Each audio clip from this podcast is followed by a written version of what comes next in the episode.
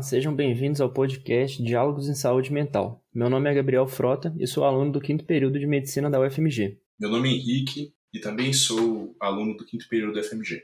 Nosso convidado de hoje é o Emanuel Querino, que falará sobre videogames e saúde mental. O professor Emanuel é graduado em Psicologia e mestre em Medicina Molecular pela UFMG e atua como neuropsicólogo e cyberpsicólogo. Emanuel, queríamos agradecer sua presença no podcast. Pessoal, eu que agradeço. É uma honra estar aqui falando sobre um dos temas que eu mais gosto, que eu mais estudei na minha vida. Prazer estar aqui, gente. Emanuel, vou começar perguntando para você, de maneira geral, como a saúde mental se relaciona com os videogames? Bom, eu sempre vejo isso numa perspectiva histórica, porque quando os videogames apareceram, para você pensar como se fosse um, um boomer e você tava lá na, na sua sala e seu filho tá dando um fatality num carinha na televisão, sabe? Você vai olhar para aquilo aí e falar assim: Meu Deus do céu, meu filho acabou de arranhar, de arrancar a espinha daquele cara ali. Você vai ter de duas uma reação. Fala, nossa, que legal, ele arrancou o cérebro daquele carinha. Ou você vai falar, meu Deus, meu filho arrancou o cérebro daquele carinha. Então o que que acontece, gente? No final das contas, você tem aí uma reação de surpresa porque aquilo era novidade na época. Então as primeiras reações em relação ao videogame eram de medo, na maior parte dos pais. E quando essas reações de medo começaram a aparecer, a mídia falou: Poxa, isso aqui dá ibope, pô, isso aqui dá visibilidade. Então as primeiras reações com relação ao videogame foram muito de alerta, assim, sabe? Porque as pessoas ficaram realmente com medo. Se vocês verem as notícias e e informações que passavam pela televisão, na grande mídia, era um negócio muito louco pra você olhar da perspectiva de hoje. Eu lembro muito bem de um show do. Acho que era o Raul Gil. Ele pegava o baralho do Yu-Gi-Oh! e falava que aquilo ali era do diabo e aquilo influenciar as crianças e tudo mais. Então dava ibope. E por dar ibope, é, muitas dessas reações eram de medo. Então as pessoas tinham um viés de pesquisa, de estudo, procurando os efeitos negativos do videogame, porque eles queriam corroborar esse medo das pessoas. Então quando a gente estuda videogames hoje, a gente percebe que existe na literatura acadêmica um viés de publicação. O que, é esse viés de publicação? É quando as revistas ou os próprios pesquisadores têm uma tendência para um lado isso acaba influenciando a literatura acadêmica como um todo. Então, historicamente falando, a visão dos videogames e a saúde mental era negativa. Era, os maiores estudos investigavam é, a agressividade, a depressão, saúde mental, blá blá blá blá blá blá blá. Mas poucos investigavam o lado oposto disso aqui. Então não tinha um contraponto. Passava uma noção de que videogame era só coisa ruim, e aí a gente começou a ter diversos problemas por conta disso. Mas na medida que os pesquisadores foram vendo que não era tão ruim, inclusive muitas das crianças que jogavam videogame se tornaram pesquisadores, a gente começa a ter uma mudança na perspectiva. Então hoje a gente sabe, mais de uma forma acadêmica, mais madura, de que o videogame tem sim seu impacto negativo, principalmente quando a gente fala da dependência, Porém, na maior parte das vezes, ele é uma diversão inocente, com poucos efeitos negativos, alguns efeitos positivos, que inclusive eram superestimados. A gente começou a achar que o videogame melhorava demais a cognição, mas esse não é o caso. Queria que fosse. Mas a gente tem que ser realista. Então hoje, a gente, na psicologia, né, a gente trata com relação aos videogames de uma forma mais parcimoniosa entendendo da seguinte forma: ele é uma, uma ferramenta de, vamos dizer assim, de distração, de diversão, de engajamento, de sociabilização. Em alguns poucos casos, ele vai levar à dependência, e alguns poucos casos menores ainda, vai levar a níveis de agressividade. Mas essas pessoas que estão entrando nesses casos provavelmente têm fatores de risco que vão levar elas a entrar em outros casos similares se elas fossem expostas a isso. Então a gente está entendendo que o videogame em si tem fatores que fazem com que ele tenha características peculiares para a saúde mental, mas ele não é aquela coisa horrorosa igual a gente pensava antes. Hoje é uma coisa mais parcimoniosa. Beleza. E já indo nessa linha também, você já começou a comentar que as pessoas ainda hoje elas acreditam que os videogames deixam os adolescentes, as crianças muito violentas, né? Comenta mais um pouco disso pra gente. Olha, é... eu não sei a idade de vocês, mas para as crianças que cresceram na década de 90, tem uma coisa muito engraçada, é que os nossos pais falavam, e avós falavam que videogame ia prejudicar suas vistas. Prejudica, tá? Mas é que existe sempre uma concepção aí de que as coisas novas, elas são sempre recebidas, principalmente tecnologia, são sempre recebidas com um certo susto. Então, igual eu falei numa perspectiva histórica, esse pensamento de games e violência, ele se perdura. É, eu tenho um vídeo no meu canal do YouTube, inclusive discutindo esse, esse tema. Foi meu vídeo de abertura no meu canal. Se vocês quiserem, eu posso fazer um jabá depois, pra vocês conferirem lá. Mas a literatura tem demonstrado bem fortemente que não é esse o caso. Tem um estudo longitudinal muito bacana, que eles pegaram em 500 crianças e acompanharam ao longo de 10 anos. E o nome do estudo, não lembro de cabeça, mas era mais ou menos assim, a geração GTA. Então é a geração que cresceu jogando GTA. Então você tá lá jogando um jogo que é violento, que você é um criminoso como personagem principal, e essas crianças cresceram jogando jogos violentos. Somente 4% da amostra desses estudos passou a mostrar um comportamento agressivo que seja de fato prejudicial. Então, esses 4%, eles têm fatores de risco depressão, ansiedade, o risco familiar e diversos outros fatores aí vão influenciar. Então são pessoas que já têm uma predisposição. E se a maioria das pessoas não desenvolve comportamentos agressivos por conta desse videogame, então não é o videogame o problema. Na verdade, uma coisa interessante, não é um argumento muito científico, mas é um, um argumento para se raciocinar, é que Segundo Steven Pinker, um psicólogo super preponente na psicologia, estuda violência agressividade, é, por mais que seja contraditório a gente pensar que o ser humano não consegue pensar muito bem globalmente, a gente pensa localmente, o mundo está ficando cada vez menos violento. E as pessoas estão cada vez mais jogando videogame. Então, se existisse essa relação, não seria esse o efeito. O videogame estaria fazendo com que o nível de agressividade dos países desenvolvidos, que têm poder aquisitivo para comprar esses videogames, crescesse. Mas não é esse o caso, é o contrário. Então, as diversas evidências que a gente tem mostram que o videogame não é tão assim para deixar as pessoas agressivas. E as pessoas que ficam agressivas são justamente aquelas que têm fatores de risco. E se a criança já está demonstrando um comportamento agressivo ali por conta do videogame, por que não a gente pensar isso de uma forma mais profunda e não culpabilizar o videogame, que é só um fator? Provavelmente é só ali um catalisador e não a causa. Tem sempre alguma coisa por trás que deve ser melhor investigada.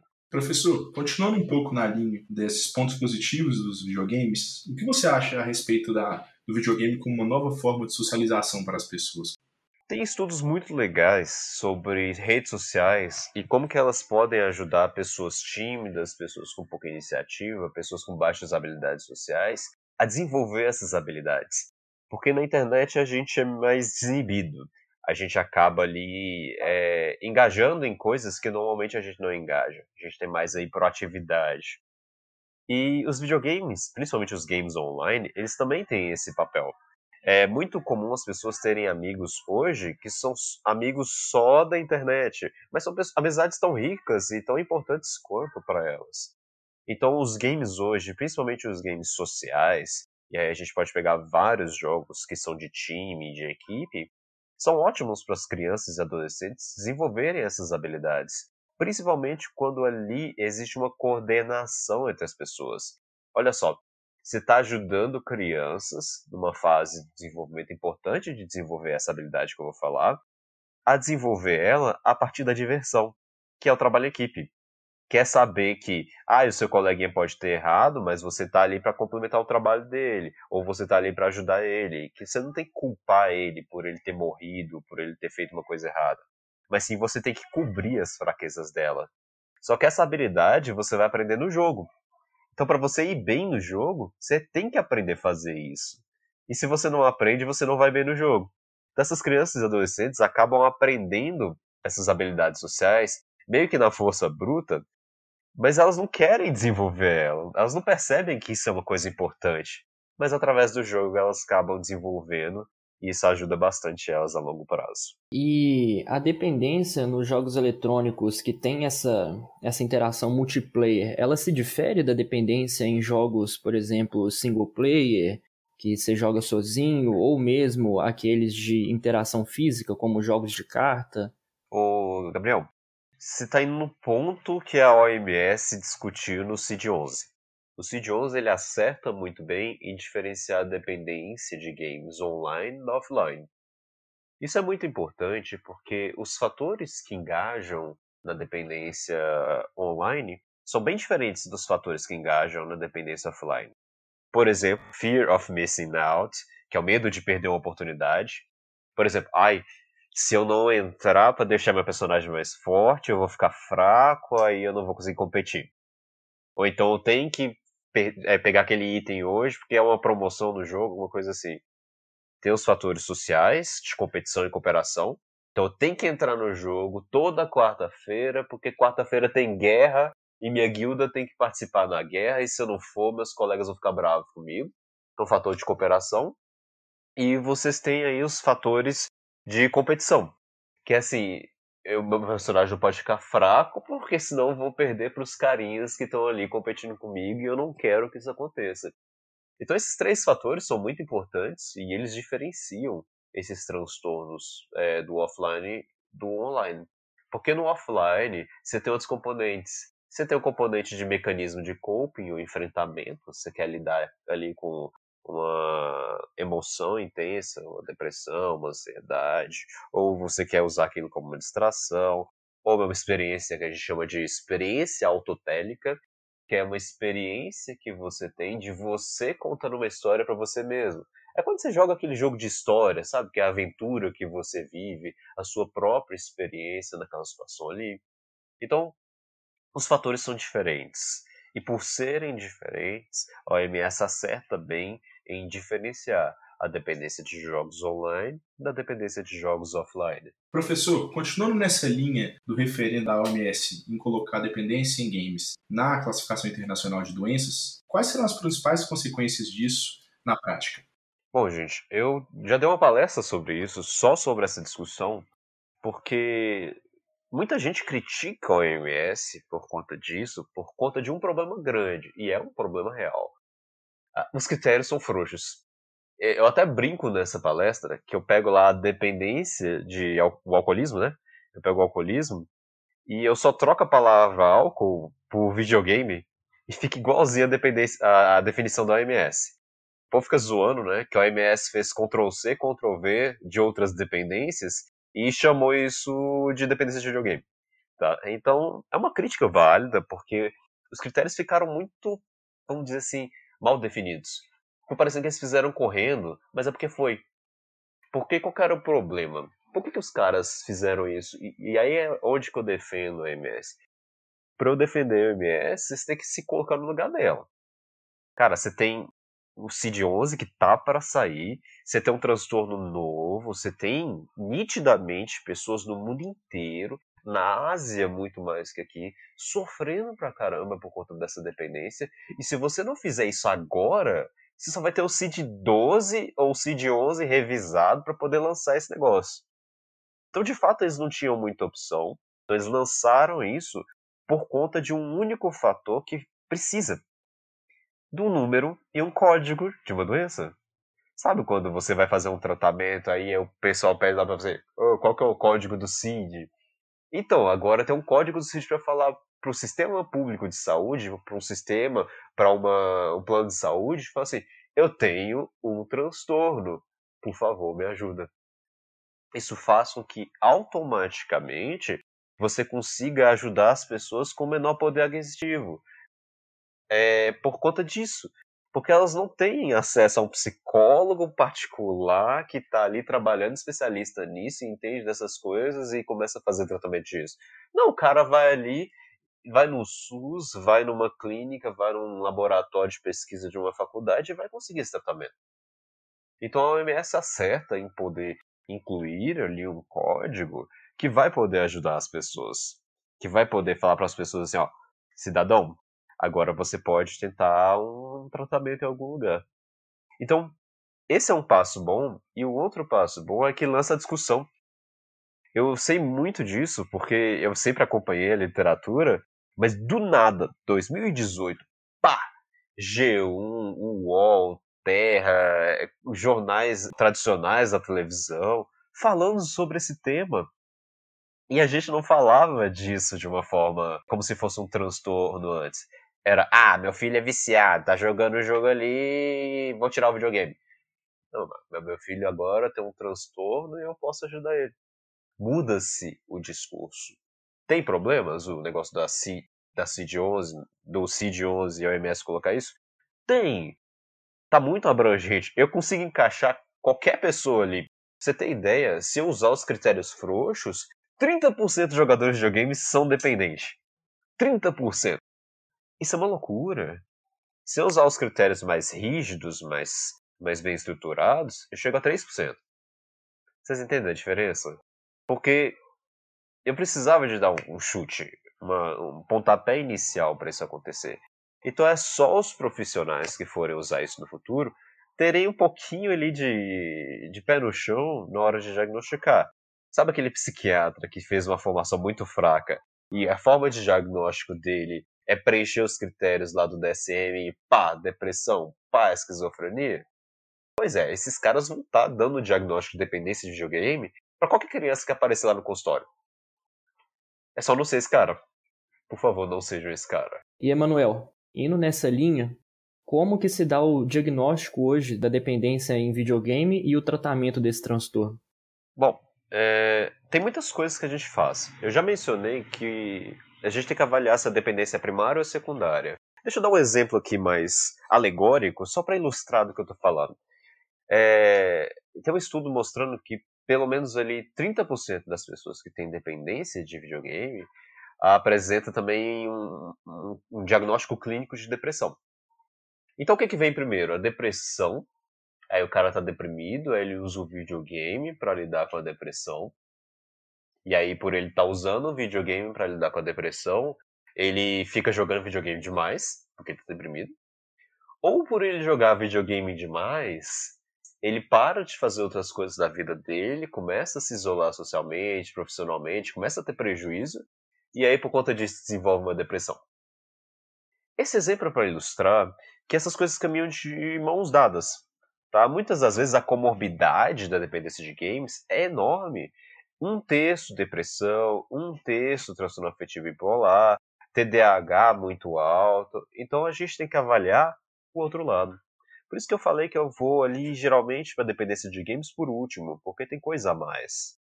E eu começo avaliando aí.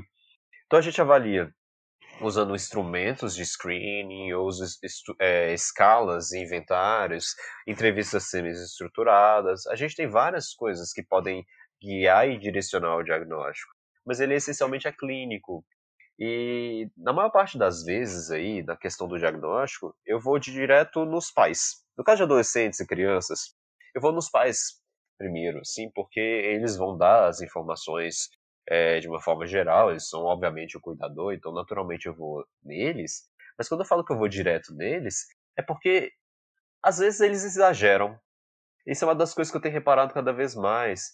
Porque os pais, eles não entendem que, agora principalmente em tempos de pandemia, o, o que a criança tem para fazer é jogar videogame hoje. Essa é a diversão primária dos jovens hoje. O, presente ideal dos jovens, né? O que eles mais querem receber hoje é um videogame ou um jogo. O dinheiro vai gastar no jogo. Então isso para um pai que não cresceu com isso, fala assim, poxa, o meu filho tá gastando 20 reais numa roupinha de personagem no jogo, tá, tá viciado. Então existe isso. Então a gente vai nos pais, começa com a psicoeducação, né? De mostrar para eles, de ter uma conversa bem bem honesta com eles sobre o que, que é, como é que funciona, e aí a gente vai filtrando o que, que é percepção dos pais, o que de fato são os comportamentos da criança e por aí vai. Depois que essa anamnese bem estendida, eu geralmente faço em quatro sessões, três, quatro sessões aí, uma anamnese bem estendida, misturada com psicoeducação, com outras coisas ali, é, a gente vai para a criança. E aí com a criança começa a avaliar, começa a gente estender aí. Então não é um processo tão rápido, porque a dependência de games ela tem um problema que ela é pervasiva no sentido de que videogame faz parte da vida.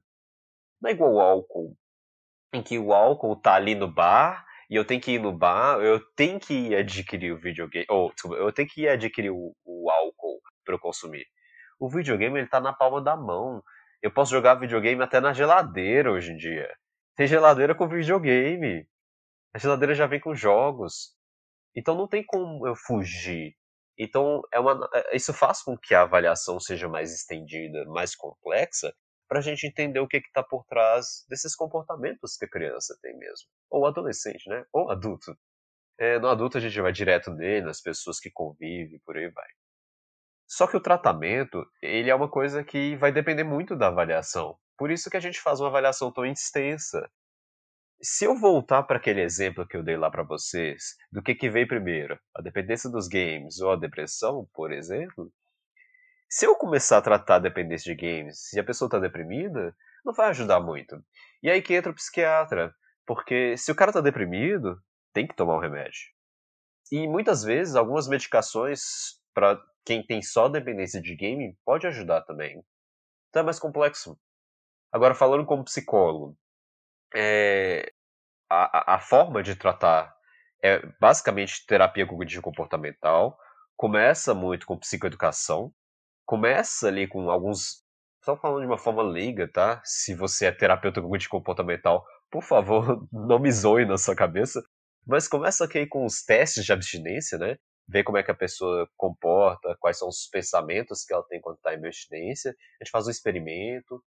A gente aí vê uh, os fatores associados, né? É, eu tenho até uma, um, um algoritmozinho para memorizar, né? Para decorar quais são os fatores que eu tenho que avaliar, que eu tenho que investigar melhor. Que é, eu falo assim, para transtorno principalmente online, né? Eu, eu penso que é o super servidor tem muita CPU e RAM. É SSTMCR. Isso é, é a saliência, que é tipo assim, o, o quanto os pensamentos relacionados ao game tomam conta da sua mente em detrimento de outras coisas. Então você está lá trabalhando, está digitando, está escrevendo um trabalho, estudando para uma prova, aí você começa a pensar no jogo. Isso é saliência. Você tem os sintomas de abstinência, vocês têm a tolerância, né? Eu preciso jogar cada vez mais para poder ter o mesmo efeito. Você tem a modificação do humor, que é se eu tô longe do game, ou se eu perco demais, eu fico estressado. É... M, modificação do... Você tem o conflito, você tem. É, no conflito, né? Se me tira o videogame ou a minha namorada tá ficando com raiva de mim, eu começo a ter brigas, começo a ter conflitos porque eu estou jogando demais. E por fim você tem a recaída, né? Você tenta, tenta, tenta. Quando você tá longe do game, você fala assim, ai, preciso jogar se não isso, tarará, pá. O que, que eu uso como regrinha de ouro, tá? É mais, assim, uma coisa que eu uso como clínico para ser o meu alerta vermelho, tá? Aquele negócio assim, alerta, desculpa, amarelo, amarelo. Que é assim, se a pessoa me fala, eu tenho que jogar, e ela não joga por diversão, ela joga para evitar um problema, eu já falo assim, hum, tem coisa aí. Como assim? O que é jogar para evitar um problema?